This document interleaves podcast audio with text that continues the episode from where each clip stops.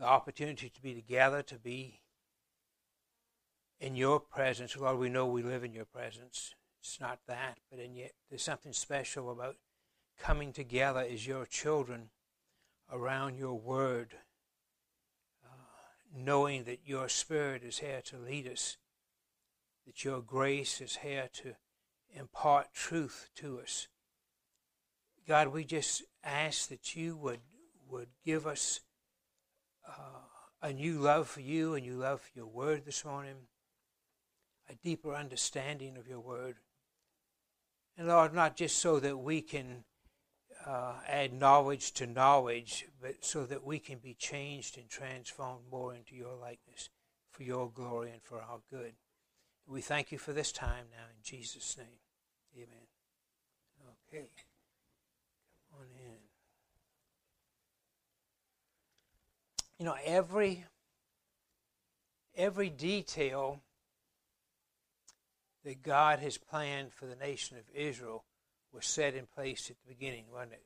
God knew exactly before the foundation of the world exactly what he wanted to accomplish, how he was going to accomplish it. And the word tells us that in the end time, when it's all over and it's just beginning, that God will have accomplished every single detail of his plan, everything that he wants to do. His the unfolding of his plan is is perfect. He works with precision. The timing is perfect. Every detail is perfect. And as God has done for many centuries, God chooses people, groups of people, individuals through whom he wants to work, through whom he, he, he works his plan. And of course, in 1 Samuel, we've been seeing how God chose a, a man, a woman, and a, and a little boy to, to work through and to bring his plan to fruition. So God is preparing Elkanah and Hannah and Samuel. He's preparing to serve God's people and also to, to honor God, of course, through doing that. And we've seen him that he is molding and shaping and equipping this family so that they will be totally prepared for what he wants to do in their lives. God never sends out his servants ill prepared or ill equipped. You know, I've been been thinking about the cups so much the last couple of weeks and studying this, and they get ready to go to, to Africa what confidence. You know, Damon can blow it big time, but God's going to get him there, and God's going to. Sorry, Damon. I mean, you're human. I've known you too long. Um, no. You know, he didn't have to worry about that. As long as he is seeking God, seeking God's will, as long as he's open to do what God asks him to do, he can rest assured that when he steps his foot on Africa, God will have done everything that he wants to do in his life, in Jen's life, in the children's lives. Now, it may not look that way when he gets over there and he says, whoops, I forgot to do this, or all of that is in God's plan. God works perfectly in time and in uh, to do all that he wants to do. So Elkanah, we saw and have seen in the last weeks, was a strong, godly, committed father. You know, he was committed to his family. He was committed to the Lord's word, uh, word, will for his life. Hannah, oh boy, I tell you, you just can't, you just can't read and study First Samuel without growing in your admiration, you know, for Hannah. I think that probably if um, uh, if Paul had been asked to uh, give a description of Hannah, I think he would have said that she was a vessel of honor, sanctified, useful to her master, and prepared for every good work. She was a, a, a work of God that was, was tremendous and strong. She was a faithful woman, a committed woman. But again, God knew what He wanted to do through her life. God knew what He was going to call on her to do, and He's, he's preparing her for that. And then, of course, little Samuel coming along Samuel towers above uh, most godly man in strength and in, and in commitment. Um, he was a, a man mightily used of God uh, personally and also to place into positions of godly authority kings and, and others that, um, that God wanted to, to use. So everything is going along, everything is in God's it's uh, happening in God's timing. Every person, every player on the stage, so to speak, is is equipped, and we're at a crossroads in the life of Samuel and the nation of Israel right now, in the second chapter of, of First Samuel.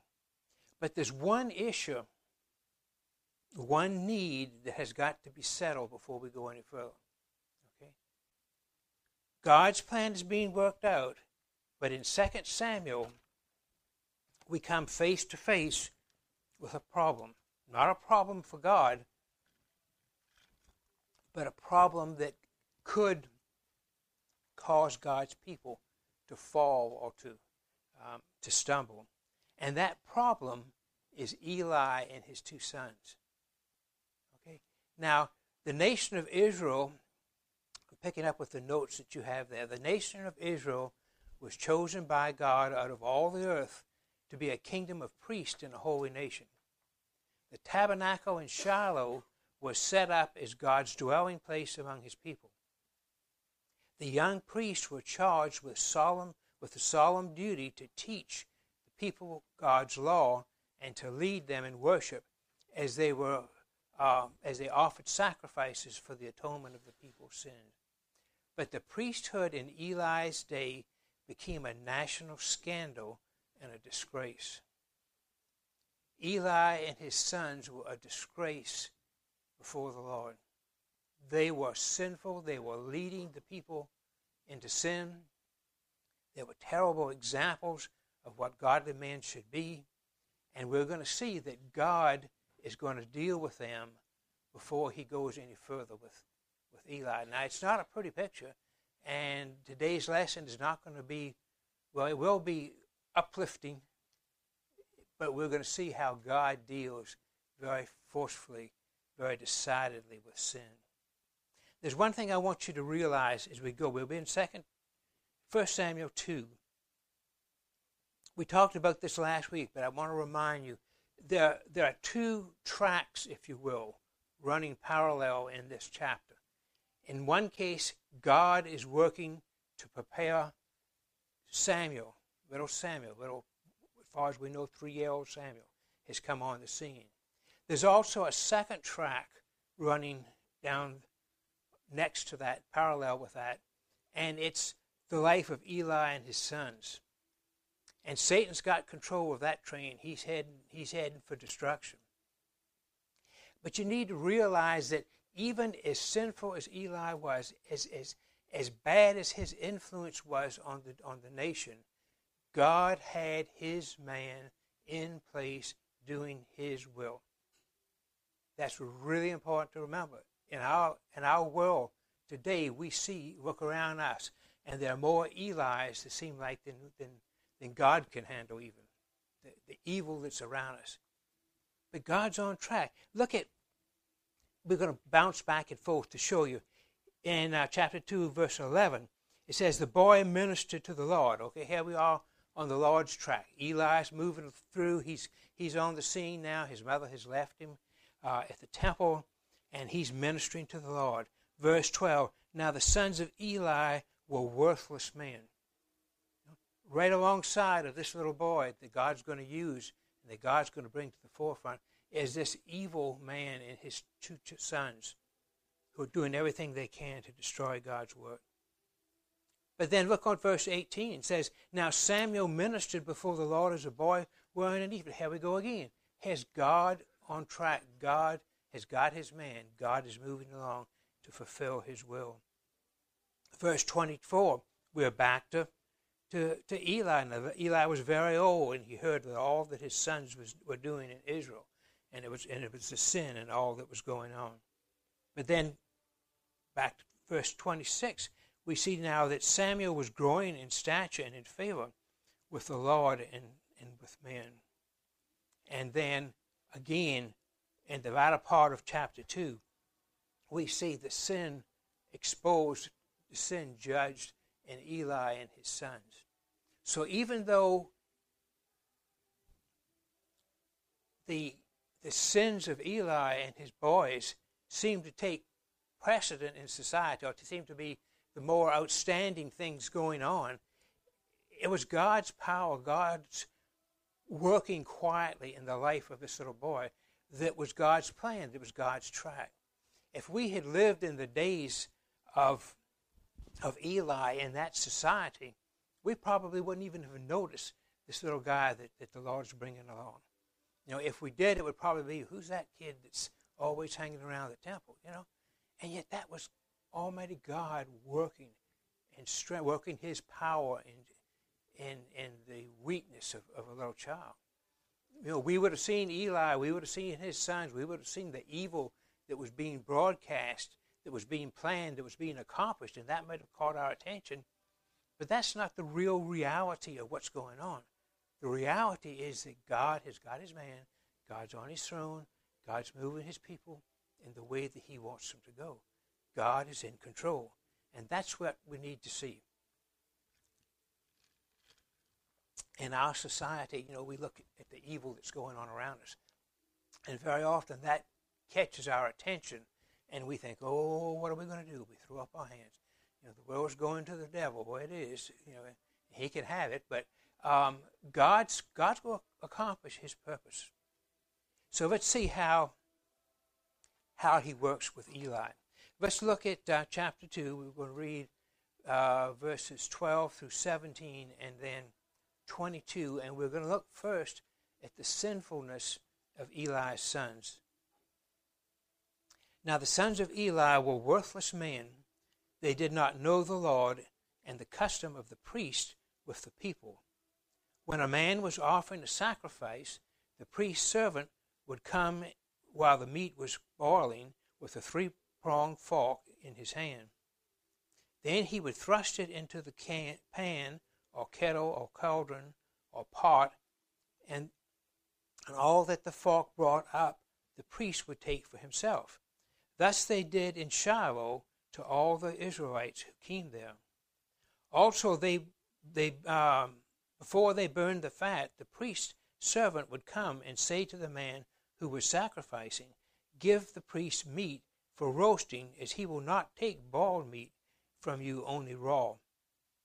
And if the man said to him, They must surely burn the fat first, and then take as much as you desire, then they would say to him, No, but you shall give it to me now, and if not, I will take it by force. Thus the sin of the young man was very great before the Lord, and the man desp- uh, for the man despised keyword the man despised the offering of the Lord. And then in 22, and now Eli was very old, and he heard all that his sons were doing in all Israel, and how they lay with women who served at the doorway of the tent of meeting. So here's a, a little introduction to these sons um, and what they were like. First off, in, in chapter 2, verse 12, he says that they did not know the Lord. Okay? Now, we're going to come back to the first description, but I think it's first it's important for us to understand that that they did not know the Lord. Now, here were this as parents, this ought to strike terror in our hearts because here were here were two boys who had quote grown up in the church. You know, they literally lived in the temple uh, with their father. They had been exposed from day one to all that was involved in the sacrifices and and, and in the godly worship that was going on there. And yet, in spite of all that they had been exposed to, they did not know the Lord. You know, how cautious we need to be in our own families, right? That that our children truly do know the Lord. There's a big, big difference between knowing facts about God, you know, and knowing God in our heart. But they didn't know the Lord uh, Jeremiah 2 uh, says, looking on the priesthood at a different time, but it says, The priest did not say, Where is the Lord? And those who handle the law do, did not, do not know him. The rulers transgressed against me, and the prophets prophesied by Baal, and walked after things that did not profit. Therefore I will yet contend with you, declares the Lord, and with your sons I will contend. Another example of the fact that the priests who were representing God to the people, who were teaching the people God's law, they didn't even know Him. In their own heart, they didn't know Him. So this was part of the of the background uh, and the reality of of Eli and his sons. They did not know the Lord. But then also it says that they were, uh, in verse 12, they were worthless men. Okay? Now, that, we need to understand what that term means because sometimes, um, you know, in, in joking, we'll say, well, you know, he's not worth anything, or, or we'll, we'll see a person who we consider worthless and um, it's not that they are grossly evil so much as the fact that maybe it's a person who who just doesn't make any contribution. You know, maybe he's a worthless husband because he doesn't work, or he's a worthless father because he takes no interest in his children. But this word worthless is used elsewhere in the scriptures for destruction and wickedness and rebellion. Okay? It's a very evil situation. They were evil, evil men. They did not know the Lord, and they were worthless men. And I'm sure the one plays off of the other. They were worthless because they didn't know the Lord, okay? And they didn't know the Lord because they were worthless. So it's kind of a, you know, back and forth. But it went further than that. It says that, that they despised um, the um, mind back on track here. Uh, they were worthless men that did not know the Lord. All they did not know the custom of the priest with the people. Okay? They did not know the custom of the priest with the people. And I think this, rep, this uh, relates to the fact of, of the offerings, the way the, the Lord would have those to be, to be given, to be offered. In, in Leviticus 3, the, the Lord had spelled out very plainly how he wanted these offerings to be presented. it was no small thing. I mean, these offerings pictured the, the sacrifice that one day would be made on the cross. They pictured the holiness, the absolute holiness that God demanded uh, from his people. And yet they would, they would despise them. God had set it up so that when um, when an offering was made, the the um, the fat of the animal, okay, was considered the most desirable part. Now, for some of us, that's still the case today, isn't it? You know, but um, but in this case, it was it was a whole it was a different deal. The, the, the fat was considered to be the choicest part. So that was the part that was always given to the Lord, and it was given to the Lord by being offered on the on the fire, and that smoke would consume that fat. The, the smoke would go up. The fire would consume the, fat. The smoke would go up, and it was an offering. It was a picture of an offering to the Lord. Well, you know, when you when you go to you ladies, when you go to buy a piece of, of choice meat, you want it marbled with fat, don't you? I mean, that adds flavor to the meat. So, you know, Eli's sons, same thing. I mean, that God said that, that the meat was the fat was to be offered to the Lord on the fire, the meat was to be boiled, and then at some point after that, the priests were able to, to take certain portions of it, and that was payment for them. That was the way that they lived. Okay, they didn't have jobs like most men would have. So they, but they wanted to bypass that. They wanted the choicest part for themselves. They wanted the fat. They wanted the meat with the um, uh, with the fat still on it. They wanted it before it was boiled, and they were determined to get it. You know, and it wasn't just the case of of wanting something that tasted better, but they showed disregard for what God um, what God wanted. The fact that, that the the the, uh, the fat offered as God had had ordained it was a way of honoring him. So um, they would they would come along and demand raw meat.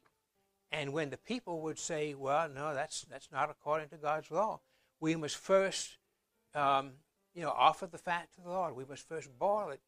They would say, "Forget it. I'm going to take it," and they would just even force, um, threaten to, uh, the uh, the people there to forcefully take the meat from them if if they wouldn't give them what they wanted. Well, um, that was despising the offering of the Lord. You know, that was just, I don't know how, how else to describe it, to think of, of doing holy God in that way. You know, things today we don't have, we don't have uh, sacrifices, thank goodness. But I know some years ago, I heard of a church, knew of a church, where the pastor got to the point where when the offering was taken each Sunday morning, the offering had to come to him. He literally took it home, decided what he wanted to do with it, and then he would deposit in the bank what he wanted to deposit in the bank that he wanted to deposit it in. Well, needless to say, that didn't last for long. But it's the same type of thing. It's just showing such disrespect. Now, here's, here's funds that, that people have, have given to honor God.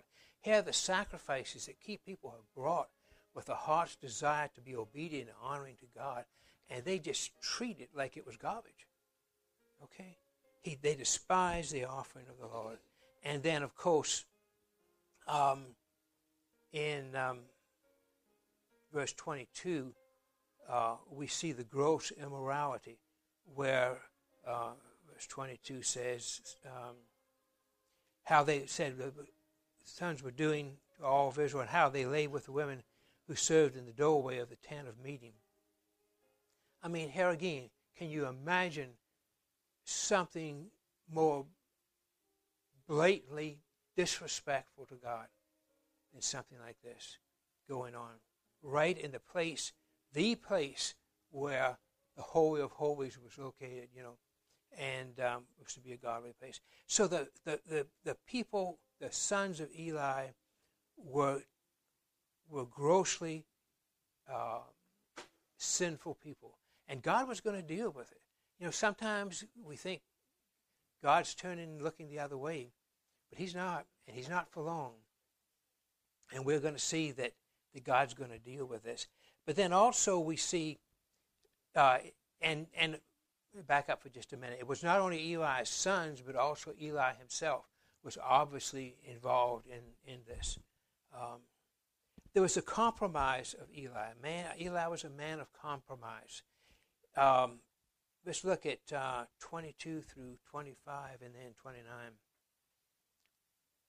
It says, Now Eli was very old, and he heard all that the sons were doing and, uh, to all Israel, and how they lay with the women who served at the doorway of the tent of the meeting. And he said to them, Why do you not why do you do such things? The evil things that I hear from all the people, it was broadcast, everybody knew what was going on. Know, my sons, for the report about the report is not good, which I hear from the Lord's I hear the Lord's people circulating. If a man sins against God, excuse me, I'm running ahead of myself this morning. If the man sins against another, God will, med- will meditate, med- mediate for him. And if a man sins against the Lord, who can intercede for him? But uh, he would not listen to them, to the, would not listen to the voice of their father, for the Lord had desired to put them to death. And then in verse 29, uh, it says, uh, He says, Why do you kick against my sacrifice? and at my offerings which I have commanded in my dwelling, and honor your sons above me by making yourselves fat with the choicest of everything, of every offering of my people Israel. So there was a fault too with with Eli um, and his compromise with his sons. First off, Eli knew full well what was going on with his sons. You know, all of Israel knew. and yet he didn't he didn't he didn't intercede.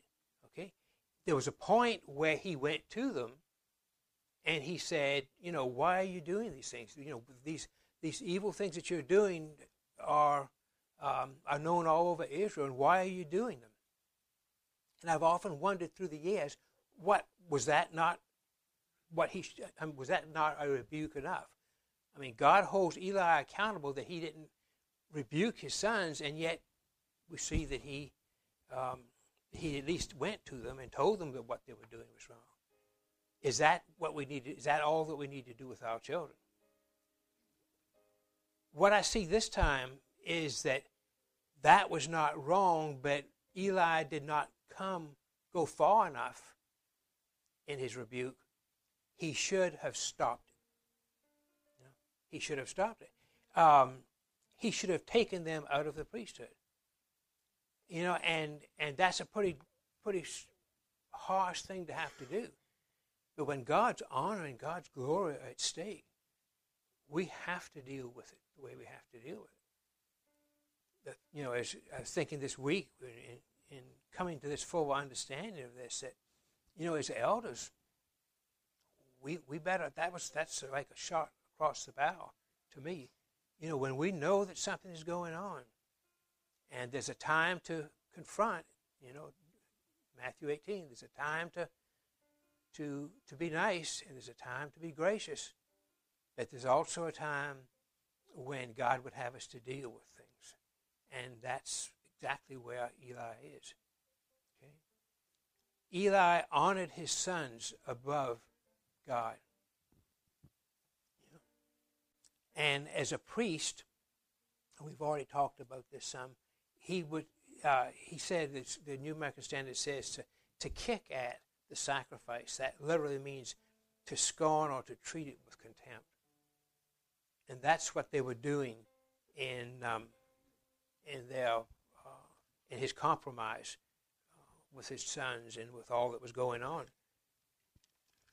You know, if he didn't didn't believe that sacrifices to be uh, and the offerings and all to be more important than the way he was treating them. And he wasn't, he didn't understand God. He didn't understand the purpose behind the sacrifices and the, the services in the temple and the way that they honored God in the Holy of Holies and all. So part of the problem was the sinfulness of Eli and his sons. Part of the problem was the fact that Eli did not confront his sons the way he should have. He should have moved in, he should have used his authority, to remove them.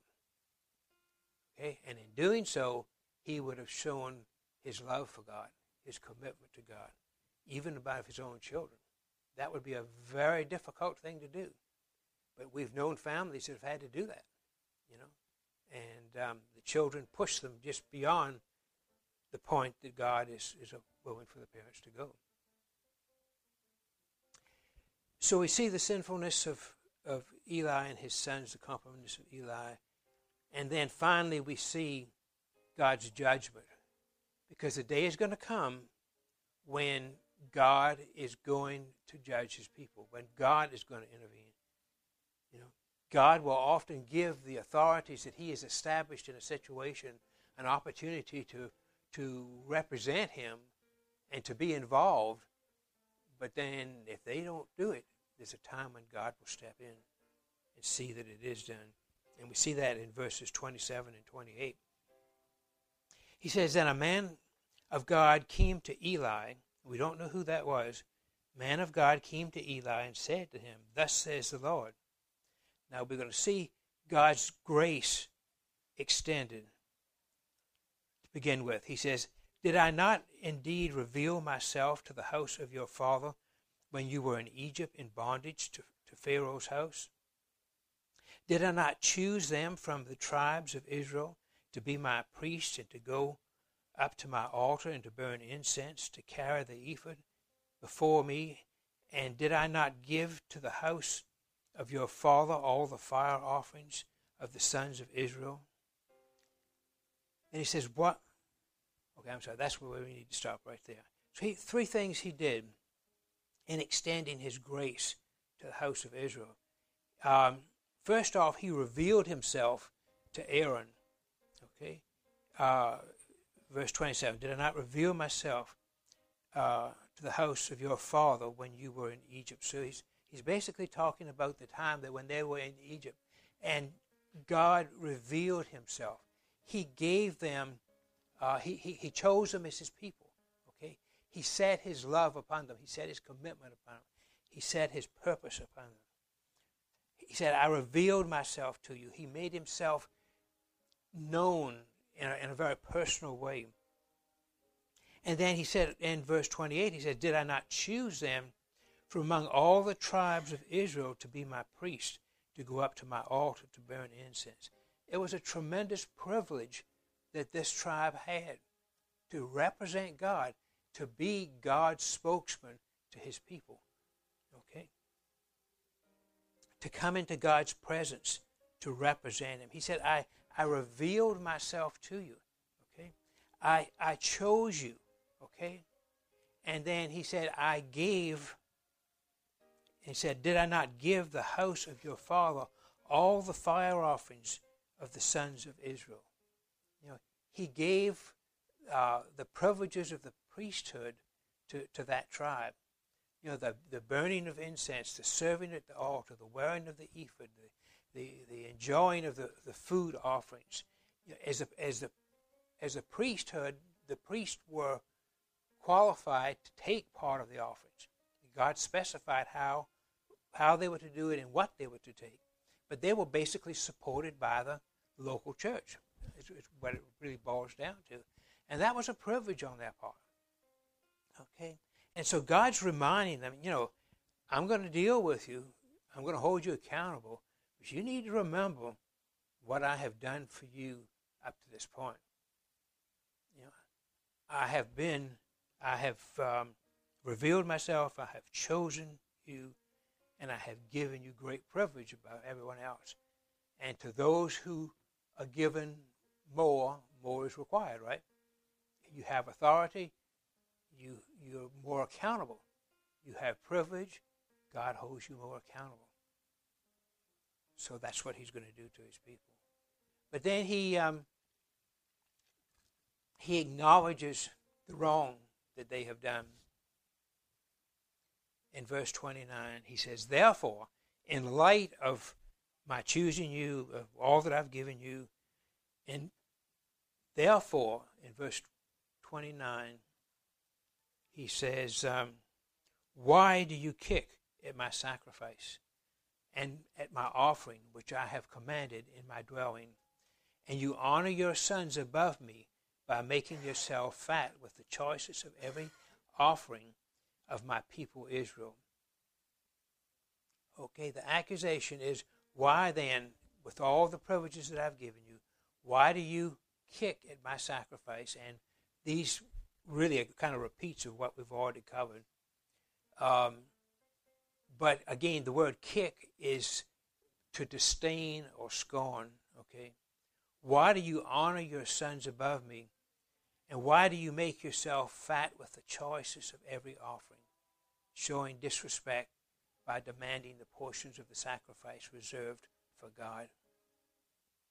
So he, he, he reminds them of his faithfulness to them, of all that he's given them. He, he makes sure that they understand, again, what the charge is against them. You know, when, you, when you're disciplining a child, you know, you, you make sure that child understands why they're getting that spanking, right? So he uh, he uh, tells them uh, exactly why he's doing it. Um, and the bottom line really is that that they're not honoring God. You know, if they had honored God the way they should, then they wouldn't have gotten into that gross sin that they had. They would not be living the way that they did. So then in verses 30 through 34 and 36, God declares his judgment on his people and what he's going to do to the house of Eli. Verse 30 says, Therefore the Lord God of Israel declares, I will indeed say that your house and the house, of, I did indeed say that your house and the house of your father should walk before me forever. But now the Lord declares, Far be it from me For those who honor me, there's that bottom line. For those who honor me, I will honor, and those who despise me, I will lightly esteem. Behold, the days are coming when I will break your strength and the strength of your father's house, so that there will not be an old man in your house. You will see the distress of my dwelling, in spite of all the good that I do for Israel, and, and an old man will not be in your house forever. Yet I will not carry out, that I will not carry off every man of yours uh, from my altar, so that your eyes will will fail from weeping, and your soul grieve, and all the increase of your house will die in the prime of, of life. There, in that one verse, we see really grace shown in the midst of judgment. This will be the sign to you which I will come, I will this will be the sign to you which will come concerning your two sons, Hophni and Phinehas. On the same day, both of them will die. And then in verse 36 everyone who is left in your house will come and bow down to him for a piece of silver or a loaf of bread and say, Please assign me one of the priest offices so that I may eat a piece of bread.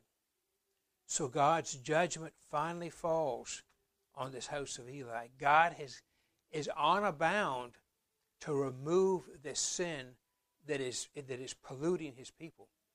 Okay, the sin that, that is um, really sin in the midst of the camp, you know, as, as God had spoken earlier in the days of Egypt.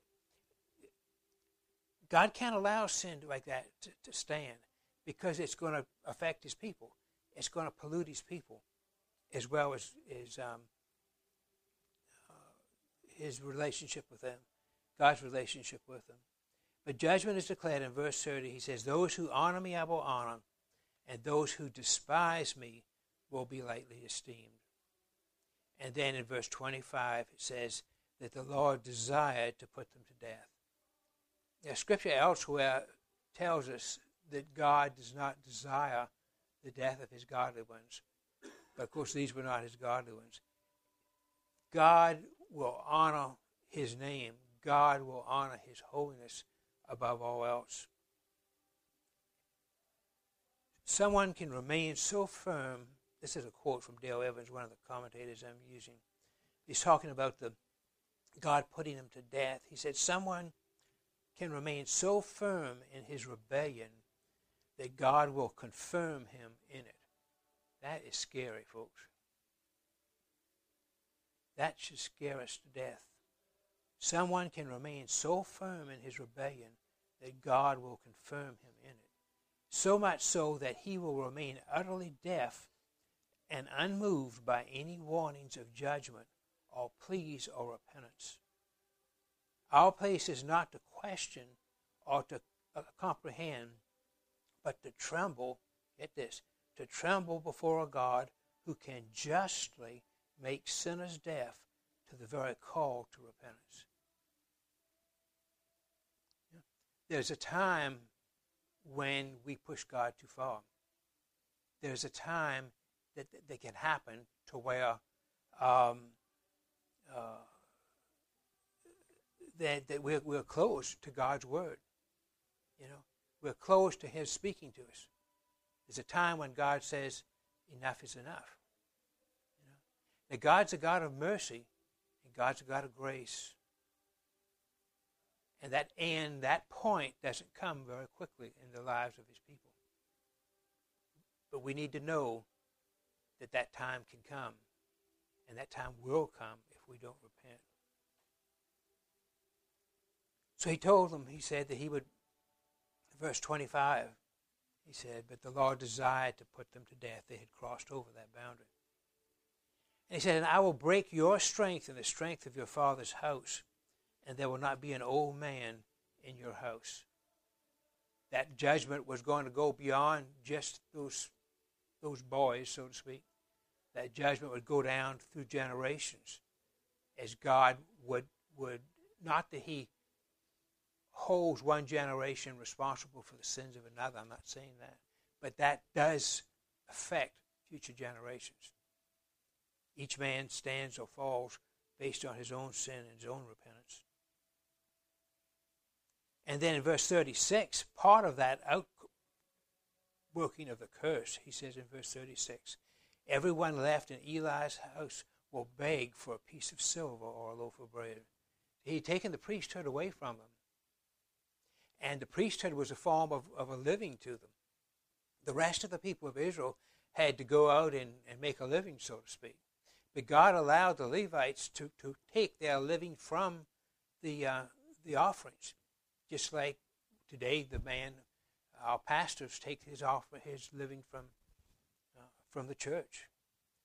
But um, part of that judgment would be that they would they would hunger and they would they would beg for food, so to speak. And as a final uh, stamp of his authority, so to speak, on this decision, his will, he says that as a sign to you, Hophni and Phinehas, on the same day, both of them will die. And we know in chapter 4, 11, which we're working towards, we know that both of them died in battle. And when the word came back to Eli, Eli was sitting on the, the bench. Apparently, Eli was so fat because of his, his indulgence in the illegal offerings and all. He fell over backwards and he broke his neck and he died. All in the same day. To confirm God's judgment, to confirm God's will. And you know, um, we read things like this and they seem so far away from us. But we really need to be cautious.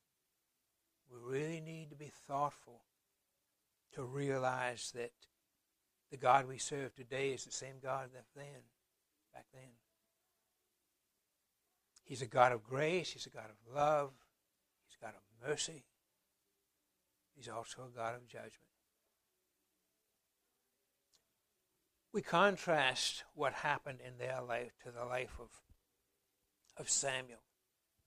And in 226 it says, Now the boy Samuel was growing in stature and in favor with both the Lord and with men. So God's grace was upon him. God was pouring out his grace. If we look at, again, comparisons in the book of 1 Samuel teaches so much. If we look, um, bottom of page 8 there, for Samuel, his obedience, his openness, his willingness, in contrast to Hophni and Phinehas. Samuel enjoyed his mother's love, his father's love. Okay? He was secure in that for Hophni and Phinehas, they just brought the father sorrow. Even though he was involved, the father was involved in it, they brought sorrow into his life. For Samuel, Eli, from Eli, he received a, a blessing. Now, even though it's, this shows you God's authority, even though Eli was such a sinful, horrible man, because he was in a position of authority as a priest, he was able to, and, to bless uh, Samuel, and God honored that blessing. Because, not because Eli was worthy of it, but because of the position of authority he had. So Samuel received Eli's blessing, his sons received his rebuke. Samuel received Eli's provision of life, uh, uh Yahweh's provision of life. Hophni and Phinehas received Yahweh's purpose of death. And then uh, scripture tells us that Samuel continued to grow before the Lord. God's judgment fell on Hophni and Phinehas. Know, it's back to the reap and sow. You know, we think we can do evil. We think we can do something that's wrong. We can get by with it. We think that God is just winking at us. Okay, not the case we see that played out in the life of Eli, in the life of, excuse me, in the life of um, Samuel, and then in the life of Hophni and Phinehas. They received from what they reaped. They reaped from what they they sowed. But then in, in verse 35, there's a, a, a hope. There's hope through the whole chapter, but especially in verse 35. He says, But I will raise up for myself, in contrast now to, to, to uh, Eli and his family, says, I will raise up for myself a faithful priest who will do according to all that is in my heart and in my soul. And I will build him an enduring house, and he will walk before my anointed always. I will raise up for myself a faithful priest. And you know, our heart, our minds uh, uh, go directly to Samuel because that's who we've been dealing with. But Samuel wasn't a priest. If you if you um, look at chapter three, verse 20, it says, All Israel from Dan even to Beersheba knew that Samuel was confirmed as a prophet before the Lord. Samuel was not part of the priesthood. He was not of that tribe. He was, he was a prophet. He served as a prophet. So, how do we take that? How do we take that blessing? Where does it come back up? I can only tell you what I read. You know, that's I'm totally ignorant. I just take what somebody else knows and and uh, relay it to you. He talking about a faithful priest. You have to look down the generations. For several generations, God is still bringing to bear on the on the uh, family of Eli this curse that, that, that he brought on himself. But when you get down to, to Solomon, okay, when you get down to Solomon, there is a faithful priest who in First Kings is identified as being the result of this of, of Eli and the, the uh, situation there. And you notice it says, so Solomon dismissed Abiathar, who was one of Eli's descendants. Okay, has, has the, the, the fulfillment of that uh, prophecy that uh, the men would die or be removed uh, before they got old. So Solomon dismissed Abiathar, Eli's descendant, from being priest to the Lord in order to fulfill, here we go, in order to fulfill the word of the Lord which he had spoken concerning the house of Eli in Shiloh. Okay, there's the connection. The king appointed Zadok, the priest, in the place of Abiathar. So in verse 35, God promised that he would raise up for himself a faithful priest. Okay? A faithful priest to do according to all of his heart and according to all of his will. And that he did in, in Zadok. Okay? That he did in Zadok. And then he said, I will build an enduring house, and he will walk before me in all of his ways the, the priesthood in, in Eli and his descendants was kind of derailed for a period of time, but God, God is reestablishing that in Zadok. Yahweh's kingdom and people may suffer from arrogant, immoral, unrepentant priests, but Yahweh will have a faithful priest. He will have proper leadership for his flock. Although Samuel turned out um, Although Samuel turned out to function more as a prophet than a priest, there is no doubt that, there, that the um, demise of Eli and Shiloh, Samuel will take over priestly functions and will be faithful in them. He will indeed do what is, what is in my heart and in my mind, which is what the Lord wanted. He wasn't a priest, but he was one who interceded for the Lord. He was one who interceded for his people. He wasn't in an official priestly role, but all of us are priests in that we have access to God. Okay? And God blesses. You know, when we started the study a few weeks ago,